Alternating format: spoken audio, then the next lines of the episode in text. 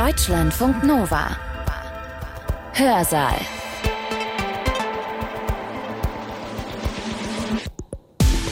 Herzlich willkommen, schön, dass ihr da seid. Ich bin Sibylle Salewski. Ich gehe gerne spazieren. Ich bin gerne draußen, ich bin gerne im Grünen, wie man so sagt, und ich freue mich dann, Bäume zu sehen, Wiesen, Felder. Darum geht es heute. Es geht um Pflanzen, aber es geht um Pflanzen aus einer ganz anderen Sichtweise. Es geht nicht darum, wie gut uns Pflanzen tun, sondern es geht darum, was Pflanzen können und warum sie fast so etwas wie Maschinen sind. Pflanzen sind lichtgetriebene CO2-Filter. Die können Licht benutzen, um CO2 einzufangen und Biomasse daraus zu bilden. Die Natur hat sieben, insgesamt sieben Wege zur CO2-Fixierung erfunden. Als Biologe bin ich fasziniert davon, als synthetischer Biologe bin ich enttäuscht. Denn ich bin enttäuscht, weil im Prinzip könnte ich mir mit meinen Gedanken viele andere mögliche Stoffwechselwege vorstellen.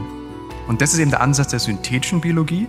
Es geht nicht darum, etwas Existierendes zu verbessern, nachzubauen, zu kopieren, sondern neue Lösungen zu erfinden und zu eruieren. Die Natur ist einfach zu langsam. Ja, Pflanzen machen Photosynthese, sie ziehen Kohlenstoff aus der Atmosphäre, aber sie sind einfach nicht gut genug. Zumindest nicht, um unsere menschengemachten Probleme zu lösen. Das ist in etwa der Gedankengang, der Tobias Erb motiviert. Tobias Erb ist Biologe und Direktor am Max-Planck-Institut für terrestrische Mikrobiologie in Marburg. Die natürliche Photosynthese reicht nicht, sagt er. Sie muss besser, schneller, effizienter werden. Und da wird es spannend, denn Tobias Erb sagt, wenn die Natur das nicht hinbekommt, dann müssen wir uns halt eine bessere Photosynthese selbst basteln. Und genau daran forschen er und sein Team.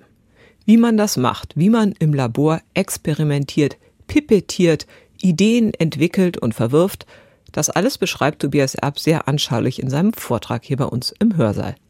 Wie sähe die perfekte Photosynthese aus und wie können wir sie bauen? Diese Art von Leitfragen, diese Art an ein Problem heranzugehen, das ist ein Beispiel für das, was synthetische Biologie macht.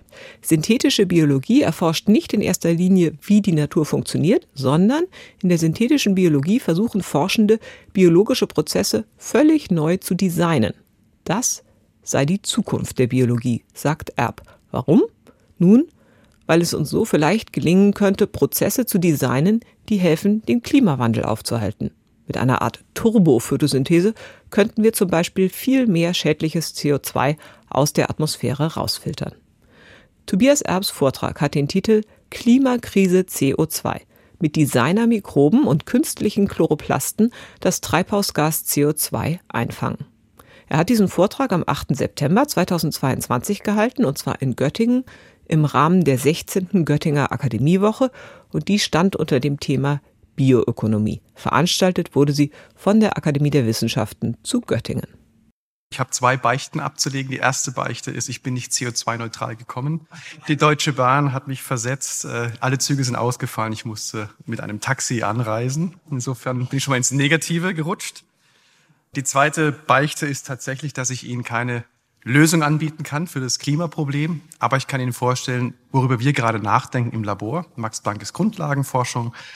Die Max-Planck-Gesellschaft beschäftigt sich mit visionären Konzepten, die irgendwann mal vielleicht eine Technologie werden könnten. Und ich glaube, was wir gelernt haben, ist sehr früh uns über Konsequenzen, über vielleicht auch Folgen für Mensch, Natur, für die Gesellschaft, für den Planeten unterhalten müssen und abwägen müssen. Risiken versus Chancen. Und ich glaube, ein Teil dieses Vortrages heute hier ist auch mal einen Blick in die Zukunft zu geben, was wir mit und durch und von CO2 lernen können und wie wir die synthetische Biologie, die Mikrobiologie benutzen können, um vielleicht neue Möglichkeiten der Zukunft zu entwickeln.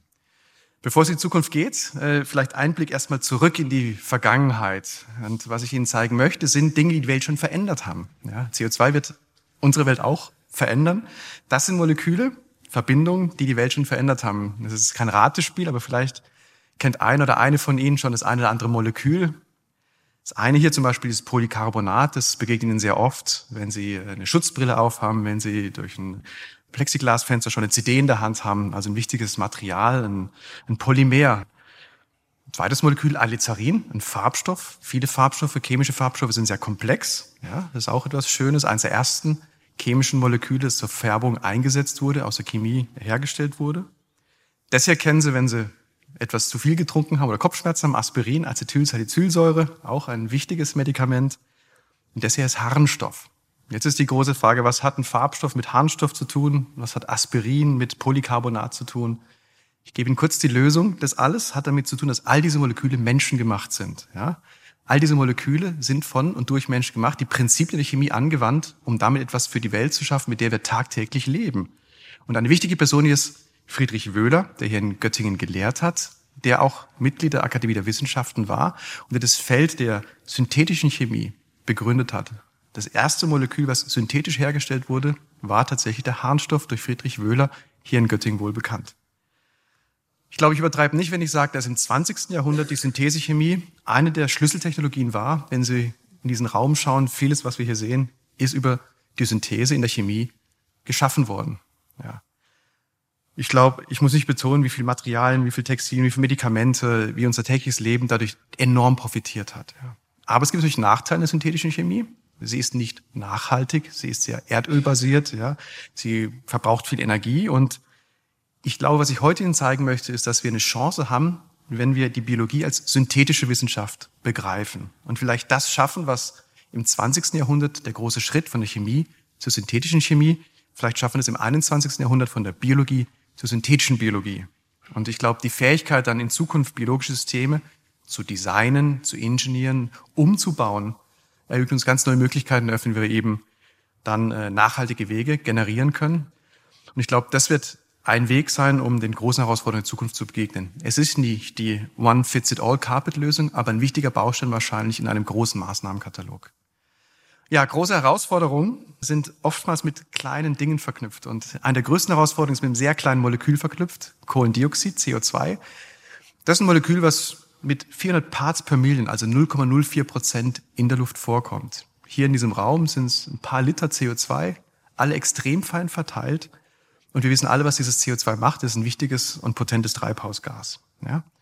Und ich glaube, Andreas Weber, äh, Frau Lang, äh, hat Ihnen sicher auch schon gezeigt, dass wir natürlich nicht eine konstante CO2-Konzentration in der Luft haben, sondern das CO2 die letzten Jahre, Jahrzehnte, Jahrhunderte zugenommen hat.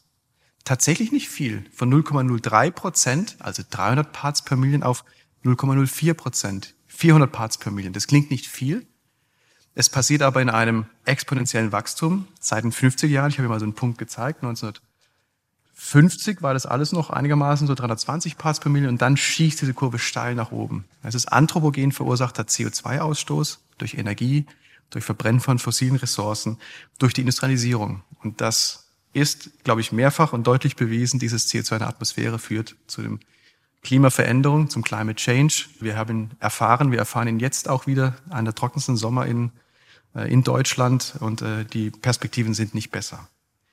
Das ist typischerweise wie auf CO2 draufschauen, das Molekül, was den Klimawandel befeuert, anfeuert. Ich möchte Ihnen heute mal einen anderen Blick auf CO2 ermöglichen und sagen, CO2 kann auch eine Chance sein. In jeder Krise steckt eine Chance und eine Chance ist, dieses Molekül als einen Rohstoff zu benutzen, ja, als eine Möglichkeit, in Zukunft Verbindungen, chemische Verbindungen, Alltagsgegenstände aus diesem Molekül zu synthetisieren. Das wäre der große Traum, einen nachhaltigen Kreislauf, in der CO2 wieder etwas Nützliches umgesetzt wird. Und damit hätten wir dieses Problem erledigt, dass wir im Prinzip CO2 ausstoßen, es ist weg. Wir können es wieder einfangen und in nützliche Verbindung umwandeln. Das ist der große Traum. Allerdings gibt es kein Patentrezept. Es gibt keinen chemischen Katalysator, keinen einfachen Prozess, den wir in Gigatonnenmaßstab anwenden könnten. Da sind die Chemikerinnen und Chemiker, ich bin ja auch einer, leider noch vor dem Rätsel, wie können wir dieses CO2 wieder einfangen? Wie können wir es aus der Luft filtern und nachhaltig in was Nützliches umwandeln? Ja. Chemisch sehr, sehr schwierig, allerdings nicht für die Biologie. Denn die Biologie kann das und sie kann es im Gigatonnen, im Milliardentonnen Maßstab. Und wie schön und wunderbar das aussieht, wissen Sie alle. Das ist ein Bild aus dem wilden Dschungel. Dort sind Pflanzen. Pflanzen sind lichtgetriebene CO2-Filter. Die können Licht benutzen, um CO2 einzufangen und Biomasse draus zu bilden. Wir sehen es in der Wildnis und wir wenden es auch an in der Natur, in, in der Landwirtschaft. Ja, das ist ein Bild aus dem Amöneburger Becken hier in Marburg. Da sehen Sie, wie stark der Mensch schon auch schon diesen Prozess benutzt. Ja. Ich bin natürlich Mikrobiologe. Hier sitzt ein Kollege von mir, Jörg Stülke, der wird natürlich sagen, Mikrobiologen können das, Mikroorganismen können das auch. In der Tat können es Mikroorganismen. Mikroben sind auch effiziente CO2-Filter. Und wir denken natürlich sehr oft in Pflanzen, wir denken sehr oft in Wäldern, aber viel passiert auch in den Ozeanen. Und tatsächlich 30 bis 40 Prozent des CO2s auf, dieser, auf diesem Planet, auf der Erde, wird durch Mikroorganismen fixiert. Und ein Beispiel ist dieser kleine Organismus hier, Prochlorococcus. Der fixiert 50 Milliarden Tonnen CO2 pro Jahr. Okay, das ist extrem viel und der webt im Meer. Die Verteilung sehen Sie hier simuliert. Also was ich Ihnen sage ist, es gibt eine Patentlösung. Photosynthese ist im Prinzip der nachhaltigste Prozess. Lichtgetrieben wird CO2 eingefangen, umgewandelt. Jetzt gibt es aber ein paar Nachteile der Photosynthese. Ein Nachteil ist, das, was aus der Photosynthese entsteht, ist Biomasse. Und Biomasse ist nicht das, was Sie in den Tank füllen können. Biomasse ist nicht das, woraus Sie ein Handy bauen können. Biomasse ist ein sehr komplexes Gemisch, sehr schwierig aufzuarbeiten für uns in der chemischen Industrie zum Beispiel. Und das zweite, viel schwerwiegende Problem ist, dass die Zahl nicht stimmt. Die natürliche Photosynthese ist nicht perfekt, weil sie eben nicht effizient genug Kohlenstoffdioxid fixiert. Im Prinzip sind die Wege, die die äh, natürliche Photosynthese verwendet, viel, viel zu ineffizient. Wir können mal das Spiel spielen.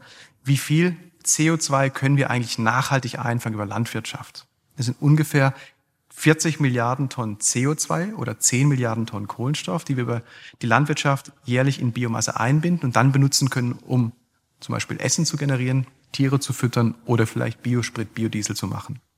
Klingt viel, ist auch viel, aber zusätzlich zu diesen 10 Milliarden, die wir regenerativ erneuern, setzen wir 10 zusätzliche Milliarden Tonnen CO2 frei aus fossilen Quellen. Und das ist das, was den Aufwuchs bei uns in der Atmosphäre erzeugt.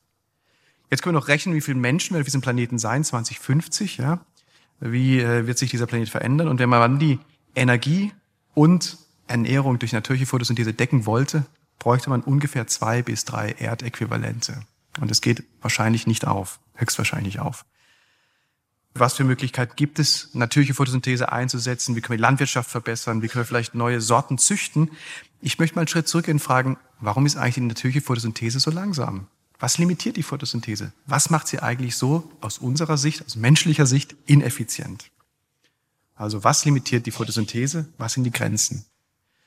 Und jetzt ganz spannend, denn wenn man sich überlegt, was limitiert nun diesen CO2-Aufnahme durch die Photosynthese ist, wenn man landwirtschaftliches Feld nimmt, es bewässert, genug Nährstoff, Stickstoff gibt, dann ist es tatsächlich der Prozess der Aufnahme des CO2s, der Einbindung des CO2s in den Stoffwechsel durch einen Biokatalysator genannt Rubisco, der limitierend ist. Dieses Enzym ernährt sie, ja. Das äh, ist dafür zuständig, dass sie heute Abend noch ein Bier trinken oder vielleicht noch was Gutes essen. Aber dieses Enzym ist eben nicht perfekt, denn es ist langsam, unglaublich langsam. Dieses Ding nimmt nur fünf CO2-Moleküle pro Sekunde auf. Wie so ein langsamer Traktormotor tuckert's da vor sich hin, ja. Das ist ein Problem, es ist langsam. Das zweite Problem ist, dass dieses Enzym auch Fehler macht. Was heißt Fehler? Normalerweise sollte es CO2 aufnehmen, umwandeln, ja. Aber das Ding kann auch Sauerstoff nehmen. Sauerstoff ist eine Atmosphäre. Es hat eine sogenannte Oxygenase-Reaktion. Und dann pufft das Enzym und macht eine Fehlzündung und die Photosynthese kommt ins Stocken, die Photorespiration, die vielleicht Andreas Weber gestern erwähnt hat. Langsam und Fehler. Also wirklich so ein alter Motor, der ständig Fehlzündung hat. Kann man das verbessern? Die Evolution hat es nicht geschafft. Die Evolution hat es nicht geschafft, Enzym schnell und fehlerlos zu machen. Und tatsächlich aus chemischer, biochemischer Sicht ist es so, wenn ich den einen Parameter verändere, es zum Beispiel schneller mache, dann beginnt es noch mehr Fehler zu machen. Und umgekehrt, wenn ich es effizienter oder äh, nicht effizienter, aber, aber ähm, äh, akkurater mache, dann wird es langsamer. Das ist wie bei uns Menschen, wenn wir schnell was schreiben, machen wir mehr Fehler. Wenn wir dann langsam schreiben, geht es dafür nicht, äh, nicht schnell voran. Also diese zwei Parameter sind praktisch invers korreliert miteinander. Man nennt es auch Pareto-Optimum. Ja? Wenn ich den einen Parameter anfasse, Geschwindigkeit, verändere ich den anderen Parameter äh, Spezifität negativ. Langsamer Motor, der nur da hintuckert und es führt dazu, dass dieses Pflanzenblatt pickepacke voll mit Rubisco ist. Ja? Also ein Blatt einer Pflanze ist eigentlich vollgepackt mit diesem Enzym und es läuft am Anschlag. Ja? Es gab jetzt viele Versuche, die Photosynthese Rubisco zu verbessern. Ich habe schon versucht zu skizzieren. Das geht einfach nicht so schnell und auch nicht so, wie wir uns vorstellen. Und das war der Ausgangspunkt für unsere Wissenschaft. Wir haben uns gefragt, wenn wir die natürliche Photosynthese nicht verbessern können, können wir sie nicht neu denken? Können wir nicht vielleicht uns über nachdenken, was wäre wenn? Was wäre, wenn wir einfach von vornherein nochmal grundlegend die Prinzipien der Photosynthese, der CO2-Fixung neu überdenken würden? Also outside of the box, nicht das, was existiert, verbessern, sondern einfach mal denken, was, wie sähe ein perfekter Prozess aus? Das kann natürlich sagen, das ist verrückt. Man kann natürlich sagen, wenn es so ginge, hätte die Natur nicht schon die Möglichkeit gefunden und gewechselt und vielleicht andere Prozesse erfunden. Und in der Tat ist es so. In der Tat gibt es neben dieser CO2-Fixierung der Pflanze über Robisco andere Stoffwechselwege, die auch den Mikrobiologen bekannt sind, auch den Mikrobiologinnen. Die Natur hat sieben, insgesamt sieben Wege zur CO2-Fixierung erfunden. Das ist der Lösungsraum der CO2-Fixierung, die metabolische Landschaft, wenn man so möchte. Als Biologe bin ich fasziniert davon, wie viele Lösungen die Natur erfunden hat über die drei Milliarden Jahre Evolution. Als synthetischer Biologe bin ich enttäuscht. Denn ich bin enttäuscht, weil diese Landschaft ist ziemlich leer. Und im Prinzip könnte ich mir mit meinen Gedanken viele andere mögliche Stoffwechselwege vorstellen, andere Arten der CO2-Fixierung. Ich könnte tatsächlich versuchen, diese Landschaft, die leer ist, mit neuen Lösungen zu befüllen. Und das ist eben der Ansatz der synthetischen Biologie, diesen Lösungsraum zu erkunden, den die Natur noch nicht entdeckt hat. Es geht nicht darum, etwas Existierendes zu verbessern, nachzubauen, zu kopieren, sondern neue Lösungen zu erfinden und zu eruieren. Denn auch die Evolution hat nur einen endlichen Raum, den sie explorieren kann. Vielleicht ein anderes Beispiel. Wie haben wir Flugzeuge gebaut? Wir sind ja dazu gekommen, dass wir fliegen konnten. Wir haben Vögel studiert. Ja? Wir haben einen Vogelflug studiert, die Prinzipien der Biologie abgeleitet, aber dann kein Flugzeug gebaut, was aussieht wie ein Vogel, sondern völlig anders funktioniert, aber die gleichen chemisch-physikalischen Prinzipien benutzt. Und so ist auch unsere Inspiration, die natürliche CO2-Fixierung im Chloroplasten, im Mikroorganismus zu verstehen und daraus eine menschliche Lösung zu bauen, die eben durch die Biologie inspiriert ist, aber anders aussehen wird am Ende des Tages. Und das ist dann eben dieses synthetisch-biologische Prinzip.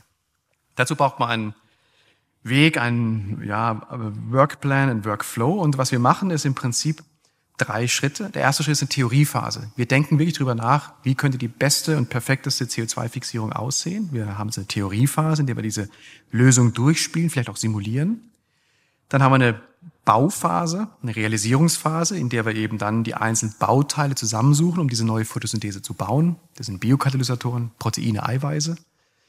Wir bauen das System dann zusammen, das molekulare System, optimieren es in mehreren Runden und dann wollen wir es eben in eine molekulare Maschine, eine Zelle einsetzen. Es können eine natürliche Zelle sein oder eine künstliche Zelle. Und eventuell werden einige dieser Lösungen vielleicht auch den Weg dann mal in Pflanzen finden. Das ist dann der skalierbare Faktor. Es können aber auch Algen sein im Containment. Ich glaube, das ist dann up for us to discuss what to do next.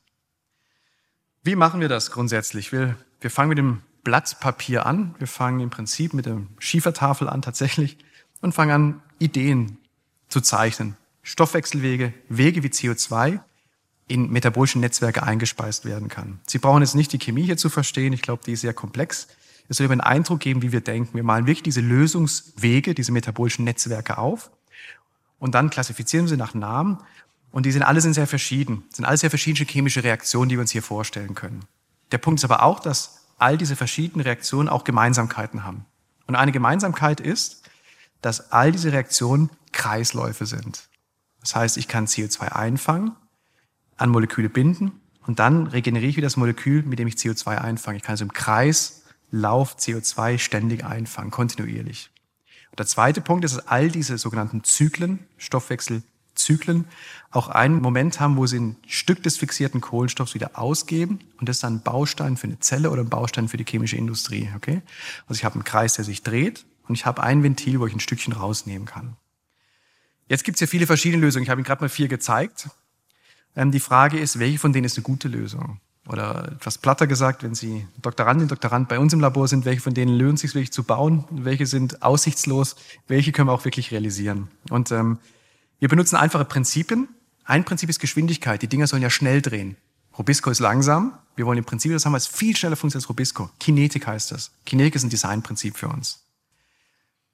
Ein Beispiel, wir benutzen chemische Reaktionen, die ungefähr 20 mal schneller sind als Robisco, in der gleichen Zeit 20 mal CO2 fixieren können. Möchte ich nicht darauf eingehen, aber das ist ein Teil unserer Forschung, diese neuen Reaktionen zu studieren im Labor. Also Geschwindigkeit ist wichtig, Sie wollen Porsche fahren, aber Sie wollen nicht viel Diesel verbraten. Das heißt, der zweite Teil ist energieeffizient wollen Sie sein. Das heißt Thermodynamik. Wie viel Licht, wie viel Energie, wie viel ATP brauche ich, um CO2 fixieren zu können? Was ich Ihnen hier zeige, ist der Catch-Zyklus. Das ist ein künstlicher Stoffwechselweg, der im Prinzip bis zu zehnmal schneller laufen könnte als natürliche Photosynthese und nur die Hälfte der Energie verbrauchen sollte. Also eigentlich eine wunderbare Lösung, allerdings nur auf dem Papier. Das heißt, wir müssen jetzt die Einzelteile finden, um das Ding zu bauen. Oder anders ausgedrückt, wir haben jetzt erstmal so ein schönes 3D-Modell gezeichnet. Wo finde ich jetzt die Schrauben? Wo finde ich jetzt die Einzelteile, um dieses Ding zusammenzubauen? Da gibt es natürlich kein platt gesagt Obi, es gibt auch keinen Shop, wo ich da hingehen kann. Die Einzelteile sind versteckt, aber sie sind versteckt vor unseren Augen und im Prinzip sind sie da, wo wir sie schon immer vermuten, in Mikroorganismen. Ja? Ein Gramm Erde, wenn man hier rausgeht, äh, in die Erde gräbt, enthält bis zu einer Milliarde Mikroben, ja? bis zu 100.000 verschiedene Spezies, eine extrem hohe Biodiversität. Und in diesen Mikroben finden wir viele Katalysatoren, die chemische Reaktionen beschleunigen können. Wenn wir daraus eben die genetische Information extrahieren, dann können wir vorhersagen, teilweise vorhersagen, was die Organismen können. Und dieses Wissen können wir einsetzen, um dann eben die Einzelbausteine für unseren Zyklus zu finden. Und das haben wir gemacht. Wir haben den Zyklus zusammengesetzt aus 15 verschiedenen Katalysatoren, Einzelteilen, die aus sechs verschiedenen Organismen kommen. Organismen wie Rhodobacter, der der Pfütze vorkommt, Clostridium, das ein sporenbildendes Bakterium, E. coli, der bei dem Darm vorkommt, Nitrosopumilus und Archeum, das im Meer lebt. Also wo wir eben Einzelbausteine finden, dann nehmen wir ihn her und wir bringen all diese Bausteine zusammen und dann testen wir, ob diese künstliche Photosynthese funktioniert. Das passiert im Minimaßstab, vielleicht in sagen wir so 20 Tröpfchen, ein Milliliter. Dort bringen wir all diese 15 Bauteile zusammen, geben chemische Energie dazu und dann sehen wir, dass der Zyklus beginnt sich zu drehen und er beginnt aus CO2 die Äpfelsäure Malat zu machen.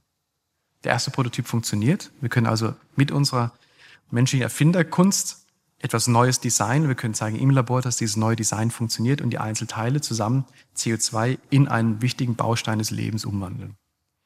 Allerdings nicht besonders effizient. Und das ist der Nachteil hier, was wir gesehen haben. Das System hat extrem langsam funktioniert. Und das hat uns schon enttäuscht, denn wir hatten ja so stark darüber nachgedacht, dass wir das beste System bauen wollen. Plötzlich läuft dieses Ding über Stunden, nicht über Minuten, nicht über Sekunden. Also irgendwas war falsch in unserem Design. Irgendwas haben wir nicht berücksichtigt. Und das bringt mich zu dem Punkt, den wir sehr oft sehen, in der Biologie, aber auch in anderen Wissenschaften.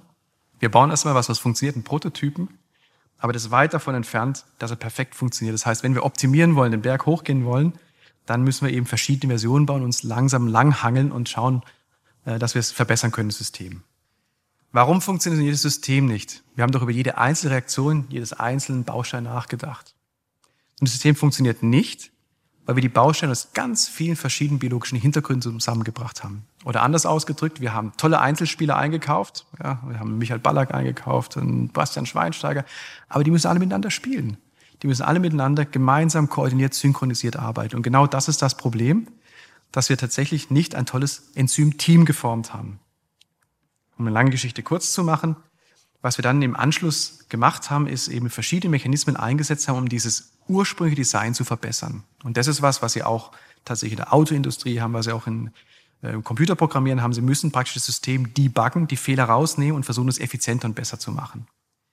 Das ursprüngliche Idee, die bleibt gleich, aber natürlich schleifen wir Einzelbauteile, wir verbessern einzelne Enzyme, wir maßschneidern, dass sie die Reaktion besser und schneller machen. Wir umleiten oder leiten komplexe Reaktionen um, wenn die Probleme machen. Wir fahren also eine extra Runde, dann wäre das System auch robuster und besser. Und wir können Teile, die aus dem Zyklus rausfallen, über sogenanntes metabolisches Recycling, wieder zurück in den Zyklus holen. Und dann wird das System, wenn wir all diese Prinzipien anwenden, um Faktor 20 besser. Okay? Also wirklich toll gelernt. Wenn wir eben an den Einzelteilen arbeiten, das System verbessern, das Netzwerk verbessern, nicht die Einzelspiele, aber das Zusammenspiel, dann steigt dieses Effizienzsystem so um Faktor 20. Und tatsächlich ist sie im Reagenzglas schon so weit wie die natürliche Photosynthese.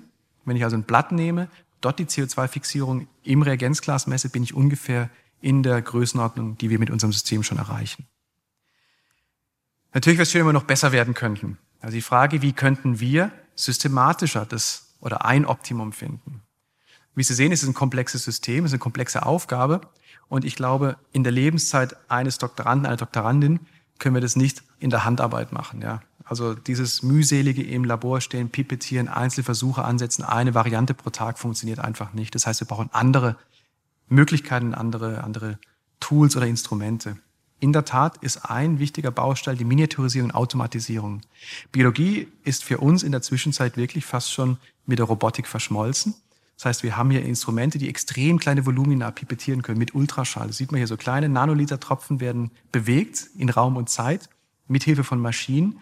Und da können wir sehr schnell fehlerfrei, kontaktfrei viele Varianten erzeugen und die testen.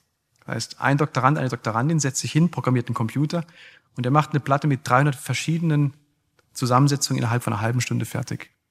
Normaler Doktorand, Doktorandin bräuchte dafür für eine einzelne Versuchsanordnung eine halbe Stunde. Faktor 300 können wir hier sicher rausholen. Also ein Teil ist wirklich diese Automatisierung, diese Kombinatorik erlaubt, viele verschiedene Möglichkeiten testen. Dann können wir viel mehr testen. Und aus dem Testen können wir lernen. Wir kreieren viele Daten und diese vielen Daten können wir über aktives Lernen, maschinelles Lernen, künstliche Intelligenz analysieren. Und das Computerprogramm sagt uns vorher, welches waren die besten Lösungen und wie muss das System verändern, dass es wieder besser wird. Wir hatten ursprünglich einen Lösungsraum von 10 noch 25 verschiedenen Kombinationen. Das ist unglaublich riesig. Und wir haben mit Hilfe dieses Automatisierung, maschinelle Lernen, äh, Wechselspiel in acht Runden mit ungefähr 3000 Experimenten, 100.000 Pipetierschritten das System um Faktor 60 verbessert. Und das zeigt Ihnen schon, wie stark Biologie datenlastig wird, wie stark es auch maschinelles Lernen, gute Analyse mit der Biologie Hand in Hand einhergehen. Ich glaube, das ist auch die Zukunft für uns als Biologinnen und Biologen, tatsächlich auch immer mehr diese Automatisierung, diese Handarbeit, sagen wir, loszuwerden und äh, das an Computer zu dirigieren, Maschinen zu dirigieren. Tja, System ist stabil, 60-fach erhöht. Und jetzt können wir es mal vergleichen mit der Chemie. Wo stehen wir denn? Im Vergleich mit der Chemie, was macht die Chemie? Die Chemie kann ein bis zwei Reaktionen machen. Dann muss ich das Produkt isolieren. Nochmal eine Reaktion, nochmal, ich baue mühsam praktisch eine Reaktion an die andere. Das passiert in der, in der chemischen Industrie. Wir machen 17 Reaktionen von CO2 in eine Verbindung Malat oder Glyoxylat in eine kleine Kohlenstoffverbindung. 17 Reaktionen parallel. Also wir haben die Chemie in Faktor 10 geschlagen. Allerdings schlägt die Biologie, die echte Biologie, uns immer noch einen Faktor 100. Ja. In einer lebenden Zelle laufen 1000 Reaktionen parallel ab. Und jetzt ist für uns eine der Fragen gewesen, können wir aus diesem einfachen Catch-Zyklus, der CO2 in Bausteine umwandelt, können wir den so erweitern, dass wir andere Moleküle machen können. Zum Beispiel Terpene. Terpene sind wichtige Geschmacksstoffe, können auch als Biotreibstoff eingesetzt werden oder als Pharmazeutika. Ist es möglich? In der Tat ist es möglich. Was ich Ihnen hier zeige, ist ein komplexes Reaktionsnetzwerk, wo wir CO2 einfangen, es dann weiterleiten in die Terpenbiosynthese, wo wir 30 Reaktionen koppeln und Limonen, also Bestandteil der Zitrone oder das Habinen, äh, Bestandteil des Basilikums herstellen können, direkt aus CO2 innerhalb von wenigen Stunden.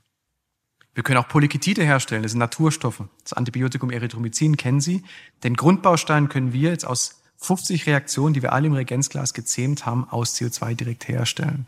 Das schafft ein Chemiker nicht. Die Ausbeute ist natürlich noch gering, aber es ist immerhin direkt und es geht innerhalb von acht Stunden. Ja, das ist auch schon mal was. Gut, also komplexe Moleküle ist eine Sache, die wir jetzt schon machen können mit diesen künstlichen Stoffwechselwegen im Reagenzglas.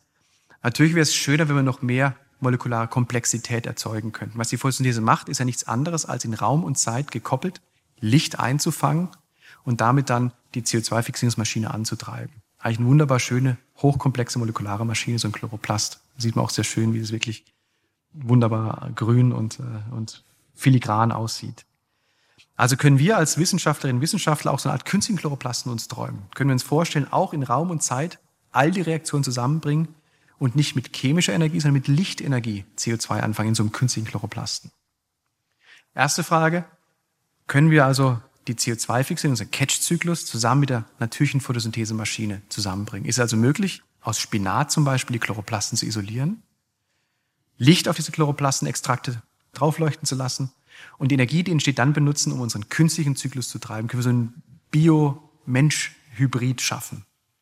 In der Tat ist es möglich, aber erst nachdem wir da einige Modifikationen eingeführt haben. Wir haben dieses, müssen wir dieses System, das natürliche System mit dem, mit dem äh, künstlichen System miteinander anflanschen, optimieren und dann funktioniert es tatsächlich. Mit Licht können wir eben das CO2 anfangen, Glyoxylat äh, daraus erzeugen. Ja, es ist also möglich. Das ist also der erste Schritt. Wir können mit Licht unseren künstlichen Zyklus antreiben. Der zweite Schritt ist natürlich jetzt noch schwieriger. Das ist, wie kann ich im Prinzip das Ganze in einen Raum pressen? Ja? Wie kann ich also im Prinzip so eine Art künstliche Zelle erzeugen? Ich habe hier meine Vinaigrette angemalt, die soll das Prinzip verdeutlichen. Zellen sind eigentlich nichts anderes als Wassertropfen, die vom Umgebungswasser über eine Ölschicht abgetrennt sind. Ja? Also wenn ich über eine künstliche Zelle nachdenke, brauche ich zwei Komponenten, Wasser und Öl, Essig und Öl. Ja? Wenn ich im Prinzip Wassertröpfchen in Öl herstelle, habe ich schon so eine Art Minimalzelle geschaffen. Und wir machen das natürlich nicht, indem wir die zwei Komponenten mischen und schütteln, sondern wir haben dazu Geräte, spezielle Geräte. Wir haben dazu sogenannte Mikrofluidik. Und die Mikrofluidik erlaubt uns eben, Tausende von diesen Tröpfchen in Öl in einer Sekunde herzustellen. Ja? Das heißt, ich kann definierte Größe von diesen kleinen Wasser- und Öltröpfchen herstellen, sind zellgroß ungefähr. Und ich kann die dann auch beladen mit einem Inhalt meiner Wahl. Und das Ganze wirklich unter Mikroskop. So groß wie echte Zellen sind diese kleinen Tröpfchen Wasser in Öltröpfchen. Man könnte sagen, das sind unsere Minimalzellen, in die wir dann jetzt einen biologischen Inhalt einfüllen können. Wir produzieren tausend von diesen kleinen Tröpfchen, diesen leeren Zellhüllen und stecken dann die photosynthetische Membran, die Enzyme hinein, bauen einen künstlichen Chloroplasten, die Licht in Energie umwandeln, die Enzyme, die Biokatalysatoren schwimmen hier rum. Und dann sieht man eben, dass wenn wir Licht drauf scheinen, dass diese Tropfen Energie machen. Also wenn wir Licht drauf scheinen, dann füllen diese Zellen sich mit Energie an. Und wenn wir das Licht ausschalten, können sie Energie benutzen, um CO2 zu fixieren. Das Ganze funktioniert über zwei Stunden. Das ist wie eine Batterie. Ich lade sie auf mit Licht, dann kann ich die Energie benutzen, dann fahre die Batterie leer, dann kann ich wieder aufladen und ich kann über diesen Zyklus, wie in der echten Photosynthese, mit Licht getrieben CO2 fixieren. Jetzt komme ich fast schon zum Ende meines Vortrages. Es geht in die letzten Züge. Ich habe bisher über den künstlichen Chloroplasten gesprochen. Ja. Diesen künstlichen Chloroplasten, wo wir im Prinzip angefangen haben zu überlegen, wie sieht eine künstliche Photosynthese aus? Wie kann ich zusammenbauen? Wie kann ich diesen neuen Umbau, diese neue Hardware für die neue Software herstellen? Wenn ich sage, die Software ist der CO2-Fixierungszyklus, die Hardware ist die künstliche Zelle. Aber die Frage ist natürlich auch spannend, kann ich eigentlich existierenden Zellen diesen Trick beibringen?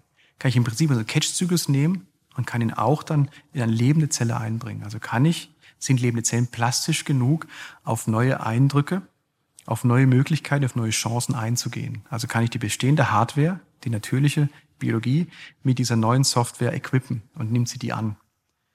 Wie machen wir das im Labor? Natürlich äh, braucht es Zeit und es braucht die richtigen Modellorganismen. Zum Beispiel so etwas in der Pflanze direkt zu machen, funktioniert nicht, denn dazu braucht man viel zu viel Zeit. Dazu haben wir die Möglichkeiten auch noch nicht von der Genetik her. Aber Mikroorganismen gehen ganz gut. Mikroorganismen kann ich sehr stark schon umbauen. Mikroorganismen kann ich auch benutzen, um experimentelle Evolution zu machen. Wenn Sie einen Vorteil sehen, nehmen Sie das auf und dann integrieren Sie das in Ihren Lebenszyklus. Wie machen wir das? Das sieht sehr komplex aus. Ich versuche es runterzubrechen. Wir machen im Prinzip die Zellen abhängig von unserem Stoffwechselweg. Wenn Sie unseren Stoffwechselweg, unsere künstliche Photosynthese oder Teile der künstlichen Photosynthese benutzen, dann haben Sie einen Wachstumsvorteil. Für die Expertinnen und Experten unter Ihnen, wenn im Zitronensäurezyklus sind, unterbrechen wir und machen eine Verbindung, von der die Zelle total abhängig ist. Succinyl-CoA heißt die Verbindung. Sobald ich dieses Succinyl-CoA nicht in der Zelle habe, kann die Zelle nicht wachsen. Ich gebe es nicht dazu, das ist der sogenannte Selektionsstamm, dann wächst die Zelle nicht. Ansonsten wächst die Zelle. Und jetzt gebe ich einfach unseren künstlichen Stoffwechselweg rein und wenn die Zelle den akzeptiert, dann kann sie über diesen künstlichen Stoffwechselweg mit CO2-Fixierung diesen wichtigen Bestandteil herstellen und kann dann wieder anfangen mit wachsen. Und genau das passiert. Das sind jetzt lange Versuche. Wir sind auch noch nicht dabei, dass die Zelle perfekt wächst. Äh, die Zelle bricht auch immer links und rechts aus. Äh, man muss sie ein bisschen so trainieren. Man muss auch lange Geduld haben. Aber es ist der erste Beweis oder auf dem Weg dorthin, dass wir tatsächlich auch diese neue Software im Rahmen existierender Zellen laufen lassen können und gibt uns eine wunderbare Möglichkeit, es in Zukunft zu studieren, wie man solche Systeme besser in den biologischen Background integrieren kann. Okay. Tja, damit bin ich schon am Ende der Wissenschaft angekommen. Ich habe jetzt einen sehr stark fokussierten Weg genommen. Ich habe Ihnen keinen Überblick über die gesamte Landschaft gegeben, aber vielleicht über unsere Wissenschaft, vielleicht aber zu zeigen, was wirklich im Labor bei uns momentan passiert. Ich habe Ihnen versprochen und gebeichtet, dass ich keine endgültige Lösung anbiete. Und ich glaube, das ist auch ganz wichtig, nochmal zu betonen, dass es bei uns erstmal um den Erkenntnisgewinn geht. Um den Gewinn des Erkenntnisses, wie kann ich solche neuen Systeme bauen? Wo sind biologische Limitierungen und wie kann ich die überkommen? Wie baue ich überhaupt so eine neue Lösung auf, die Natur noch nicht erfunden hat? Dem Anwenden muss das Erkennen vorausgehen. Und diese Tausende von Tröpfchen reichen sicher nicht aus, um die Climate Change aufzuhalten, Klimawandel aufzuhalten. Sie reichen nicht mal aus, um eine Taxifahrt hier nach, äh, nach Göttingen zu kompensieren. Aber wir lernen und wir lernen dabei eben, wie synthetische Biologie in der Zwischenzeit getan werden kann. Von der Idee zum Bauen, zum Optimieren, zum Einbauen. Und tatsächlich gibt es schon ein, zwei Lösungen bei uns, die wir im Labor entwickelt, die viel kürzer sind, nicht die Photosynthese ersetzen, aber verbessern. Und da sind wir auch schon viel weiter.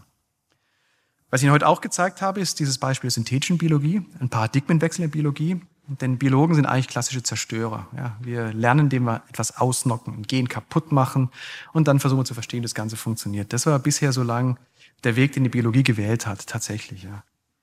Die synthetische Biologie funktioniert anders. Wenn ich zusammenbaue, dann habe ich viel mehr. Sie kennen es auch, als Kind habe ich es auch gemacht, wahrscheinlich Sie auch. Ich habe einen Wecker auseinandergebaut, habe ich aber nicht viel gelernt, denn ich konnte nicht zusammenbauen. und so ähnlich ist es hier auch. Wenn ich also Mikroorganismen auseinandernehme, dissektiere, sehe ich, wie sie aufgebaut sind, aber ich verstehe nicht unbedingt, wie das funktioniert. Synthetische Biologie erlaubt uns das jetzt zu tun, neue Möglichkeiten zu testen. Zum Beispiel, was macht ein System robust und viel effizienter am Faktor 2060? Verstehen ist wichtig, aber auch erschaffen ist wichtig. Und ich glaube, was wir in der Zwischenzeit sind, in der Phase, wo wir eben neuen Spannungsraum zwischen Chemie und Biologie aufspannen können. Ja. Das habe ich vom Nobelpreisträger Jean-Marie Lehn genommen, der uns im Prinzip sagt, wenn man Kategorien Biologie und Chemie denkt, dann gibt es zwei große Unterschiede zwischen Disziplinen. Die Biologie ist unglaublich komplex, aber eigentlich sehr eindimensional, was die Biochemie angeht. Ein Elefant funktioniert wie eine Mücke, die funktioniert wie E. coli sehr oft. Ja, das ist ein klassisches. Also die Diversität in der chemischen Möglichkeit ist der Biologie sehr limitiert, dafür ist die Biologie sehr komplex.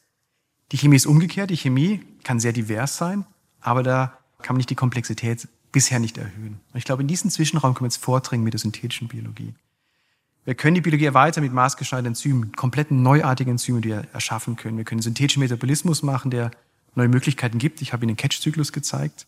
Und wir können engineerte Zellen erschaffen, die vielleicht zielgerichtet neue Metabolite, neue Verbindungen, nützliche Verbindungen machen können aus CO2. Und ich kann gleichzeitig auch die Chemie in eine Richtung Biologie heben, in der Komplexität anheben, indem ich künstliche Enzyme schaffe, Multischrittkatalyse effizient machen kann und dann vielleicht auch synthetische Zellen de novo bauen kann. All das hat, glaube ich, Implikationen für Health, Energy, Food, Climate. Ich glaube, damit können wir viele der dringenden Probleme adressieren.